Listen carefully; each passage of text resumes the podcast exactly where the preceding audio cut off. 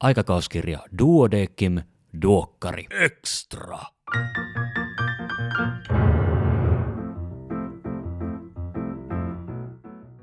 Arvon kuulija, tervetuloa kuuntelemaan Duokkari Extraa. Minä olen Kari Hevossaari, lääkäri Helsingistä.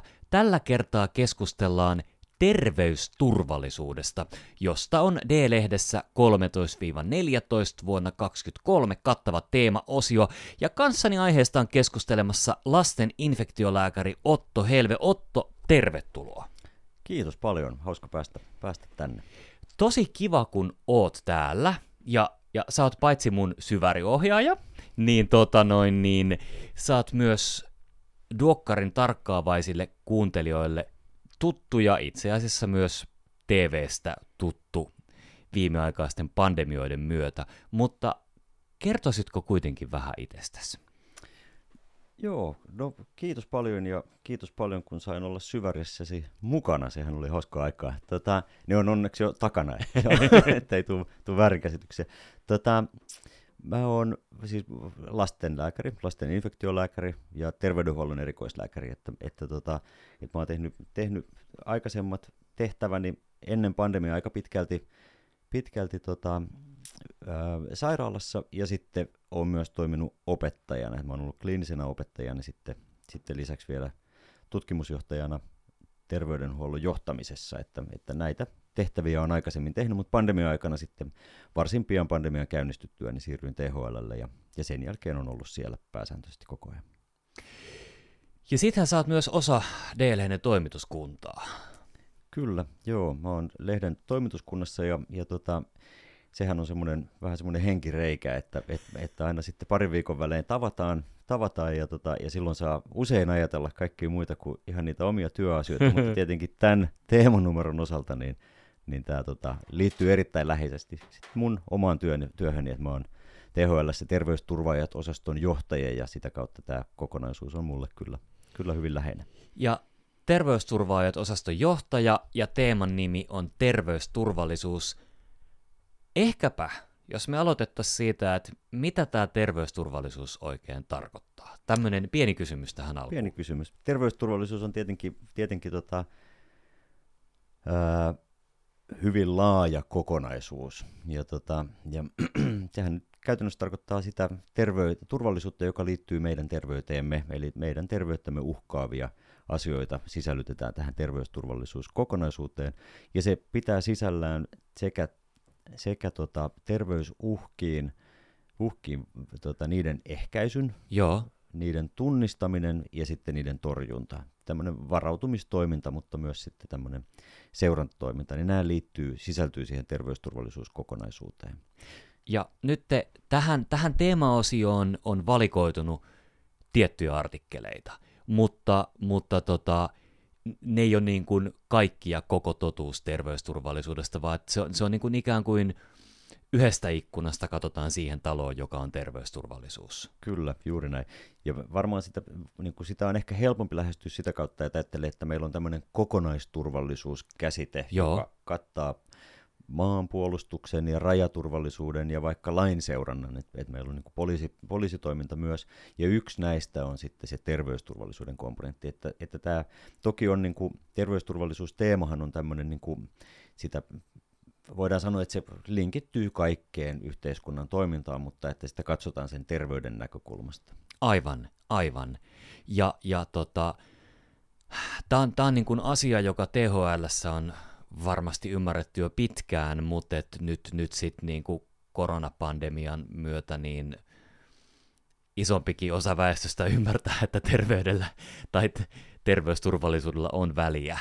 Joo, mä uskon kanssa, että me ollaan tässä hyvin pitkälti sen takia, että, että koronapandemia aikaan sai sen, että terveysturvallisuus nousee siinä. Että esimerkiksi, esimerkiksi semmoinen, semmoinen niin kuin tieteenala kuin, kuin infektioepidemiologia ei ollut ehkä ihan Joo. samalla tavalla kaikkien huulilla kuin mitä se oli pandemian aikana, ja tämähän on, niin kuin, on, on semmoinen asia, joka tietenkin on myös hirvittävä hyvä, että, että ihmiset tunnistaa taas pitkästä aikaa, ehkä pitkästä aikaa sen, että, että meillä on asioita meidän terveysturvallisuuden osalta, joihin voidaan vaikuttaa ja joita voidaan parantaa. Just näin, just näin. Jos me jatketaan meidän keskustelua sillä tavalla, että me lähdetään vähän niin kuin pohtimaan näitä artikkeleita, joita, tota, joita tässä, tässä tota, teemassa on. Tämä teemahan alkaa siis pääkirjoituksella, jota oot itse, itse ollut kirjoittamassa, ja tota, pandemia, pandemiatoimet, yhteiskunnalliset vaikutukset, niiden kokonaisvaltainen arvioiminen. Joo, tota, no tästähän voisi puhua pitkäänkin, mutta, Joo. mutta, tota, mutta lähdetään ehkä liikkeelle siitä, että, että meillähän niin kuin Suomessa vetovastuu erilaisissa kriiseissä menee sille, jonka tontille tulee niin kuin ne suurimmat vaikutukset. Ja nyt Joo, pandemiassa se tarkoittaa sitä, että sosiaali- ja terveysministeriö oli ikään kuin vetovastuussa tästä, tästä tota pandemiakriisistä, vaikka varmasti kuka tahansa voi jälkikäteen sanoa, ja varmasti hyvin moni sanoi silloin, kun tilanne oli päällä, niin että pandemia ei koskaan ole pelkästään terveyskriisi. joo, Mutta meillä, meillä niin kuin meidän järjestelmämme toimii siten, että, että, tota, että vetovastuu on sillä ministeriöllä, jolle, jolle tämä kuuluu. Ja nyt sitten kun mietitään pandemian alkuvaihetta, niin, niin tämähän on ihan selvää, että, että näinhän, näinhän se menee. Silloin kun on akuutti kriisi, missä ihmisiä, ihmisiä tota, sairastuu vakavasti, niin silloin lähdetään, lähdetään ikään kuin kohdennetaan toimet siihen, ja se on se ensisijainen, ensisijainen toimi. Mutta sitten niin kuin varmasti kaikki me havaitsimme niin aika nopeasti ne pandemian torjuntatoimien ikään kuin toissijaisvaikutukset alkoi näkyä esimerkiksi vaikkapa hyvänä esimerkkinä on vaikka freelance-taiteilijoiden Joo. toimeentulo, joka, joka niin kuin, jos ajatellaan sitä, että minkälaisia sosiaalisia turvaverkostoja meillä on, niin tota, ja taloudellisia turvaverkostoja meillä on, niin sitten sit freelance-puoli on ehkä se, joka kaikkein heikoin on asemoitunut siihen, että, että mikä on niin kuin resilienssi, jos talous notkahtaa, niin tämmöisiä asioita ei siinä, siinä niin kuin välttämättä otettu niin hyvin huomioon kuin mitä oltaisiin voitu tehdä. Niin, e- e- eks, niin kuin vaikka, vaikka THL, vaikka, vaikka maailman, maailman terveysjärjestöllä ja maailman eri terveysjärjestöillä olikin tietoa ja ajatuksia siitä, että miten pandemian sattuessa tulisi toimia, niin e- eihän mitään niin kuin vastaavaa koskaan ole aikaisemmin ollut. Ne, ne isot vaikka 1900-luvun influenssa pandemiat, mitä on ollut, niin niihin kuitenkaan ei ollut samanlaaju- samanlaisia maailmanlaajuisia toimia kuin mitä nyt te oli. Joo, no tota, ehkä se ei ole ihan niin suoraviivasta, koska kyllä, kyllä tietyllä tavalla niin kuin silloinkin tehtiin asioita samalla tavalla maissa, ja Niin. oli erilaisia niin kuin näkemyksiä siitä, mutta ehkä se, mikä, mikä, tota, mikä tässä on, on tietenkin niin kuin tässä pandemiassa erona siihen on se, nyt paljon yhtäläisyyksiä, siitä ei pääse mihinkään. Joo, Mutta ehkä, ehkä se, että miten tässä sitä tietoa tuli hirvittävän paljon ja hirvittävän nopeasti, mutta että mikä ei suoraan aina ollut käyttökelpoista myöskään. Mutta sitten myös näiden torjuntatoimien niin kuin pitkäkestoisuus ja laajuus oli ehkä semmoisia, että, että, että nämä yhdistettynä siihen, että, että välttämättä näiden sekundaarivaikutuksia ei missään vaiheessa ole aikaisemmin pystytty samalla tavalla dokumentoimaan, niin nä- nämä yhdistettynä siihen, että, että, tota, että tosiaan tämä erittäin pitkään kestoon, niin aikaan sai sen, että, että tässä on kyllä niin kuin, niitä sekundaarivaikutuksia on tullut hirvittävän paljon, joista suuri osa on ollut, ollut varmasti myös ennakoitavia, mutta että, että, tota, että niiden, niiden niin kuin vaikutukset ei ehkä kaikki ollut, ollut kuitenkaan nähtävissä. nytten varmaankin te siellä THL ja sitten muissakin maailman terveysjärjestöissä, niin paljon on suunnitelmia tehty tai tehdään tulevien pandemioiden varalta. Joo. Näin, näin on, ja siis kyllähän maat u- u- uusii nyt pandemiasuunnitelmia, niitä päivitetään Joo. ja tehdään, ja niin kuin ehkä on ollut puhe, puhe siitä, että, että tämä kansainväliset terveyssäännökset, niitä päivitetään, eli on olemassa tämmöisiä järjestelmiä, jotka on tämmöisiä vähän niin kuin varhaisvaroitusjärjestelmiä. Ja, tota, ja raportointijärjestelmiä siitä, että, että, tota, että jos jotain kamalaa tapahtuu, niin siitä ilmoitetaan muille maille ja muut maat osaa, osaa varautua. Niin näitä järjestelmiä päivitetään, mutta semmoinen, mikä kyllä tässä pandemia-aikana tuli, tuli niin kuin erittäin selvästi esille, on se, että miten epätasa-arvoisessa asemassa maat on keskenään. Otetaan vaikka rokotteiden Joo. saatavuus. Eli, eli ne, kenellä nothing beats cubic inches, että ne, kenellä on varallisuutta ja on mahdollisuus reagoida nopeasti, niin, niin nämä maat nopeasti saa, saa niitä terveyspalveluja tai niitä, niitä niin kuin resursseja, on ne sitten rokotteita tai maskeja tai mitä tahansa, mitä tarvitaan, kun sitten taas sinun kun tilanne niitä vaatii, Joo. kun sitten taas nämä maat, joilla ei sitä mahdollisuutta ole, niin sitten, sitten tota, voi olla, että kilpailutilanteessa jää alakyntä, ja tämä on se, mitä nähtiin pandemia-aikana, ja tähän mekanismiin pandemiat on, koskee meitä kaikkia. Jos se on jossain toisessa maassa, niin se leviää tänne meille, jolloin torjuntatyö ja, tota, ja ehkäisytyö, et me, meillä on myös, meille on suuri hyöty siitä, että sitä tehdään myös muualla kuin meillä. Ja tämä on varmaan yksi niin kuin iso, iso juttu, jos vertaa 1900-luvun alun pandemioihin, vaikka että ihmiset liikkuu, tavarat liikkuu, kaikki liikkuu, maailma on globaali ihan eri tavalla kuin silloin. No tämä on hyvä pointti. Siis asiat tapahtuu nopeammin. Se on, se on varmasti semmoinen, joka, niin kuin, joka on se suurin yksittäinen ero, on, on se, että jos, jos tota ajatellaan 1918 tai sitä, sitä sen aikaista influenssapandemiaa, niin, niin, tota, niin tämä on vähän niin kuin tiivistetysti Näin. tapahtunut asia. No miten sitten, koska sä olet myös liikkunut niiden maailman terveysjärjestöjen käytävillä ja, ja tavannut muiden maiden edustajia, niin mikä sulla on fiilis? Onko tämä pandemia, onko tämä niin lisännyt vai vähentänyt maiden välistä luottamusta? Että tämä niin tavallaan tuleva systeemi, missä jokainen kertoo, jos jotain pahaa on tapahtunut tai tapahtumassa, ja se, se, sehän, se vaatii luottamusta. Tämä olikin erittäin hyvä kysymys. Siis nyt, nyt tietenkin niin kuin, tota, epäluottamusta varmasti näihin kansainvälisiin järjestelmiin on ollut, ollut pitkään. Ja, tota, ja, ja mä luulen, että tämä niin kuin liittyen esimerkiksi näihin asioihin, että, että, tota, että miten, miten niin kuin, minkälaisia taakanjakojärjestelmiä esimerkiksi on liittyen juuri tähän edelliseen kysymykseen, että, että se, että, että, että miten, miten se tehdään niin, että, että rokotteita saavat myös ne maat, joilla on vähemmän mahdollisuuksia, mahdollisuuksia niitä ostaa. Ja tota, niin mä luulen, että pandemia on nostanut esiin niitä jo olemassa olevia, olevia niin kuin epäluottamuksen kohtia, mutta että et, et kyllähän niin kuin globaalisti on ihan selvää, että kaikki näkevät, että tästä on, niin kuin pandemiasta on pakko oppia, ja, ja että näitä oppeja tulisi hyödyntää. Että kyllä niin kuin itse näkisin, että, että tämä on, on tota, vaikka täällä on taustalla kaiken näköisiä niin kuin ristiriitoja ja ehkä näkemyserojakin jonkun verran, mutta, mutta se, että kaikilla varmasti on sama, sama näkemys siitä, että, että tässä on, on, on nyt niin kuin pandemia-aikana nähty aukkoja, joita täytyy paikata. Ja sitä vartenhan WHO tälläkin, te, tälläkin hetkellä tätä pandemia, pandemiasopimusta rakentaa. Juuri näin. Ja, ja, ja se, se mitä, mitä sanoit tuossa hetki sitten, että, että jos pandemia jyllää jossain päin maailmaa, niin sitten se jyllää hetken päästä muuallakin päin maailmaa.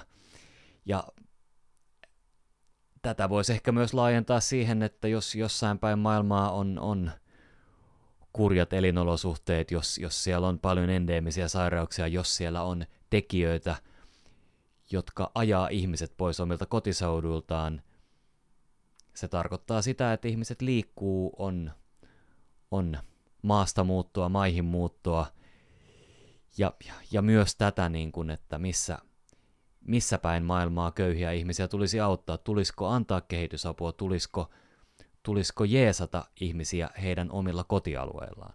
No, ehkä mä tiivistäisin tämän, tämän siten, että terveysturvallisuuden kannalta, jos ajatellaan infektiotauteja esimerkiksi, niin, niin me, me emme turvaa omaa terveysturvallisuuttamme sillä, että me teemme niitä terveysturvallisuuden torjuntatoimia ihan pelkästään täällä meillä, vaan kyse on paljon laajemmasta kokonaisuudesta ja on ehkä vähän lyhytnäköistä ajatella, että, että terveys, etenkin terveysturvallisuuteen liittyvät, liittyvät niin kuin tukitoimet, joita nämä kansainväliset järjestöt tai kansainväliset instrumentit mahdollistaa, niin että, että, että, että, että niillä ei olisi roolia meidän omassa terveysturvallisuudessamme. Eli mukana oleminen on tärkeää.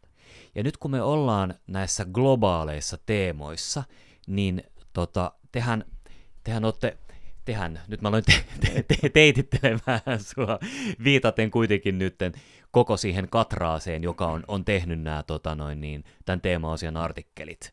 Eli sä, sä oot ollut kokoamassa tätä, sä oot ollut mukana, mukana muutamassa kirjoittajana, mutta että on paljon muitakin kirjoittajia kuin sinä näissä artikkeleissa. Ja yksi, yksi näistä tota noin, niin, käsittelee hellettä. Hellettä ja sen vaikutuksia ja varautumista helteeseen terveydenhuollossa. Ja tätähän voi ajatella myös, myös laajemmin silleen, että kun ilmasto muuttuu, se vaikuttaa meidän terveyteen. Joo.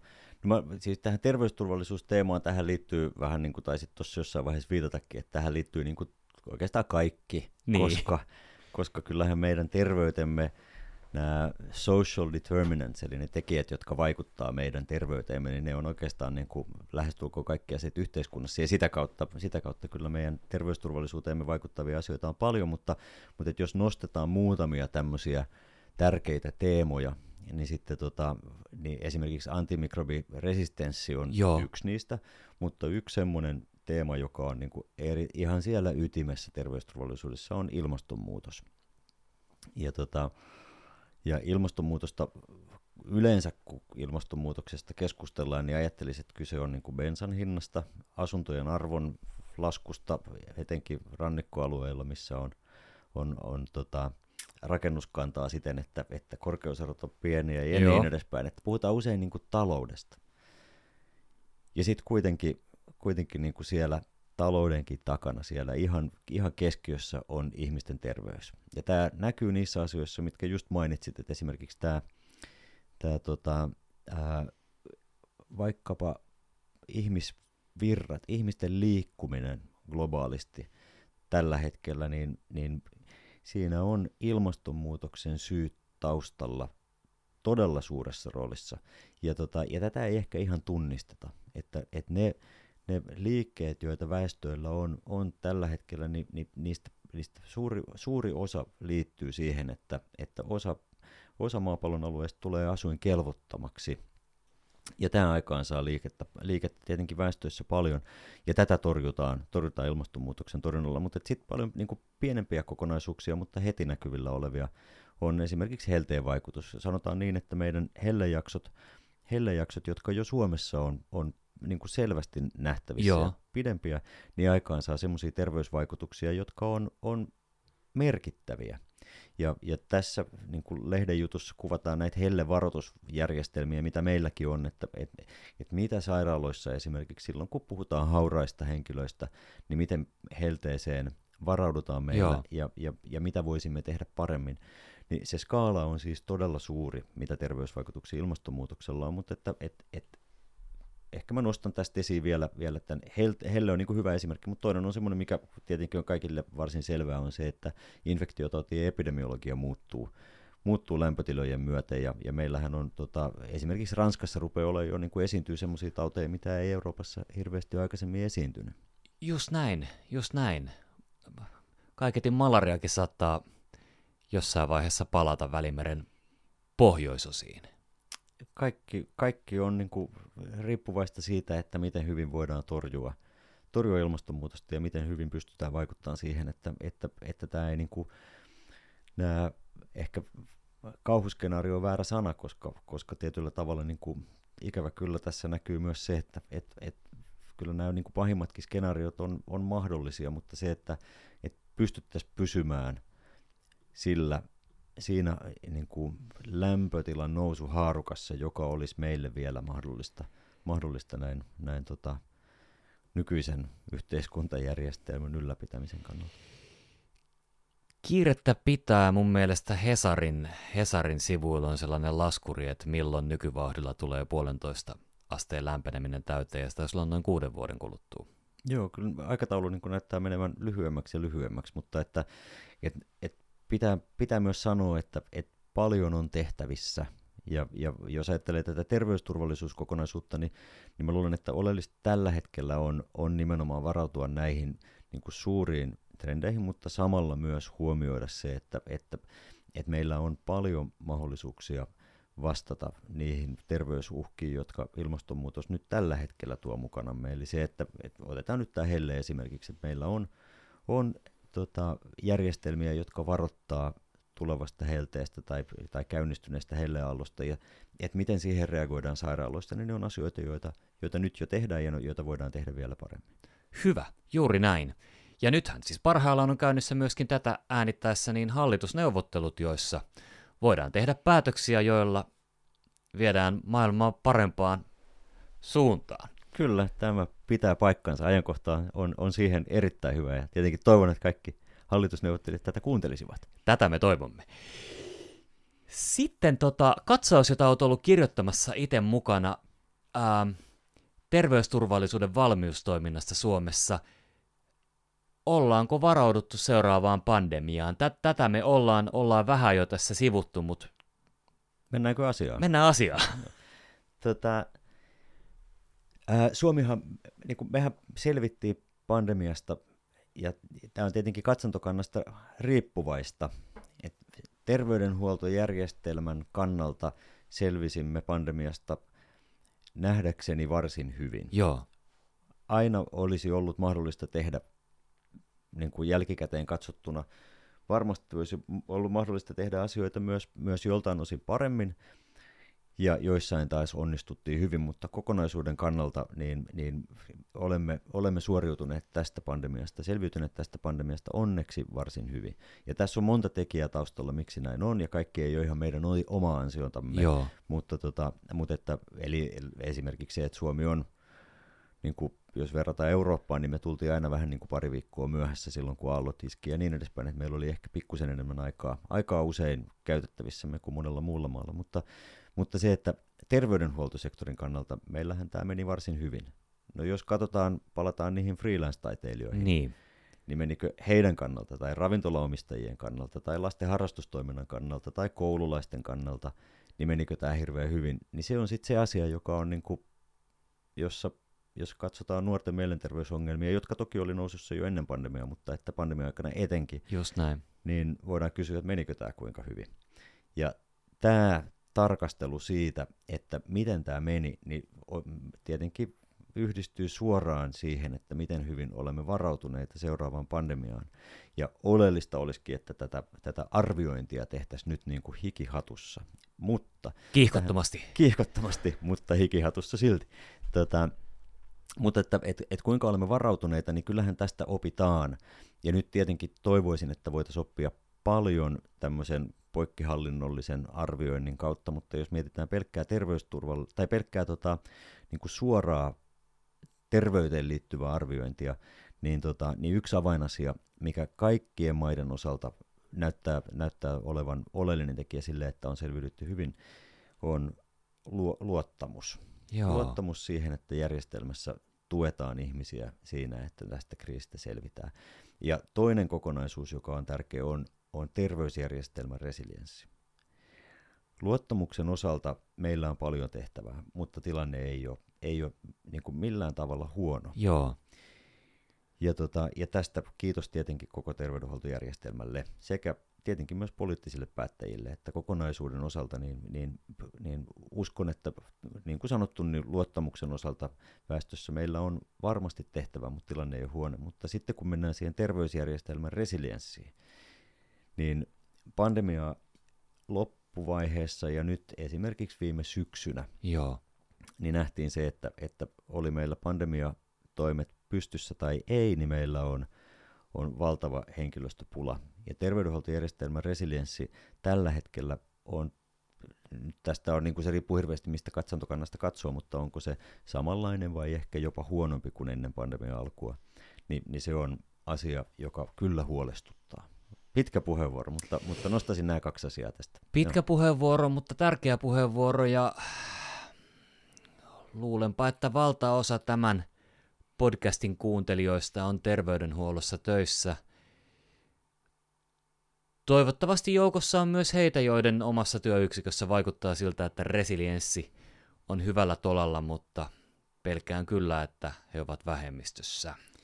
Joo, kyllä, kyllä niin kuin varmasti nyt palataan näihin hallitusneuvotteluihin, Joo. niin, niin tota, kun hallitusohjelmaa ohjelmaa rakennetaan, niin tämä terveysjärjestelmän kestävyys on, on, on semmoinen asia, joka varmasti tulee esiin monesti. Ja tämä on nyt niin kuin pandemiahallinnankin kannalta, niin tämä on erittäin oleellinen kysymys, että meiltä löytyy, löytyy sitten henkilöstöä ja resursseja hoitaa potilaita pandemiatilanteessakin, jolloin meillä on, on tota äkillisiä piikkejä potilasmäärissä ja voi olla niin kuin valtakunnallisesti suuria äkillisiä piikkejä, ja tämän resilienssin varmistaminen on, on tärkeä osa terveysturvallisuutta.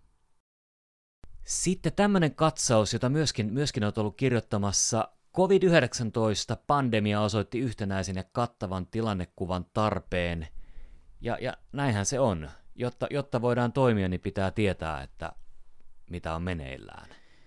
Joo, se on, se on tota, niin kuin tilannekuvista puhutaan tällä hetkellä hirveän paljon, että, että, että on, on niin kuin, tilannekuva itsessään tarkoittaa lähtökohtaisesti sitä, että sulla on, on niin kuin dataa, joka tulee yleensä useasta lähteestä ja sitten näitä yhdistämällä saadaan tilannekuva jostain tapahtumasta. Joo. Kuka sen datan toimittaa ja kuka sen tilannekuvan laatii, niin siinä, siinä niin kuin, tämä riippuu sit siitä, että minkä tyyppisestä tilanteesta on kyse.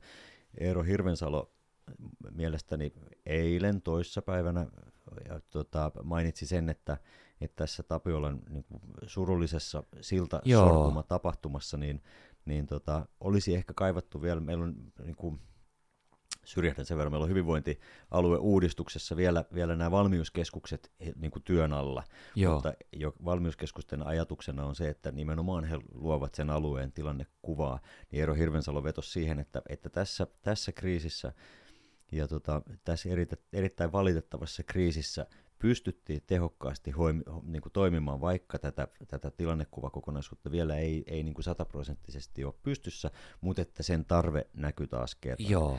Niin, nyt pandemiassahan oli aivan sama tilanne, että et, et tietyllä tavalla niin kuin siinä ihan alkuvaiheessa niin sen tilannekuvaprosessin synnyttäminen kesti hetken, mutta, tota, mutta että että meillä on hyvinvointialueuudistuksen vuoksi, niin meillä on sellainen tilanne Suomessa, että näitä, näitä valmiuskeskuksia tosiaan ollaan pystyttämässä ja tätä rakennetta uudistetaan, jolloin sitten sen tilannekuvan, yhteisen kansallisen tilannekuvan niin kuin rakenteiden pystyttäminen on nyt avain, tai tämä on erittäin hyvä hetki Joo. sille, ja tätä tälläkin hetkellä tehdään, mutta että, että se on kyllä niin kuin asia, jota ilman emme pärjää, mutta joka on myös ikään kuin tämmöisen johdon työkaluna niin, niin aivan välttämätön. Ja, tota, ja mä luulen, että kaikkien intressissä on se, että se saadaan pystyyn. Oleellista on ehkä se, että ymmärretään, että, että näitä että eri indikaattoreita valitsemalla voidaan saada erilainen tilannekuva, ja se, että miten niistä, niistä päätetään, että minkä perusteella se tilannekuva luodaan, niin se onkin itse asiassa hirvittävän tärkeä kysymys, ja sitä ei pidä niin kuin kevyesti ohittaa. Ei, ei.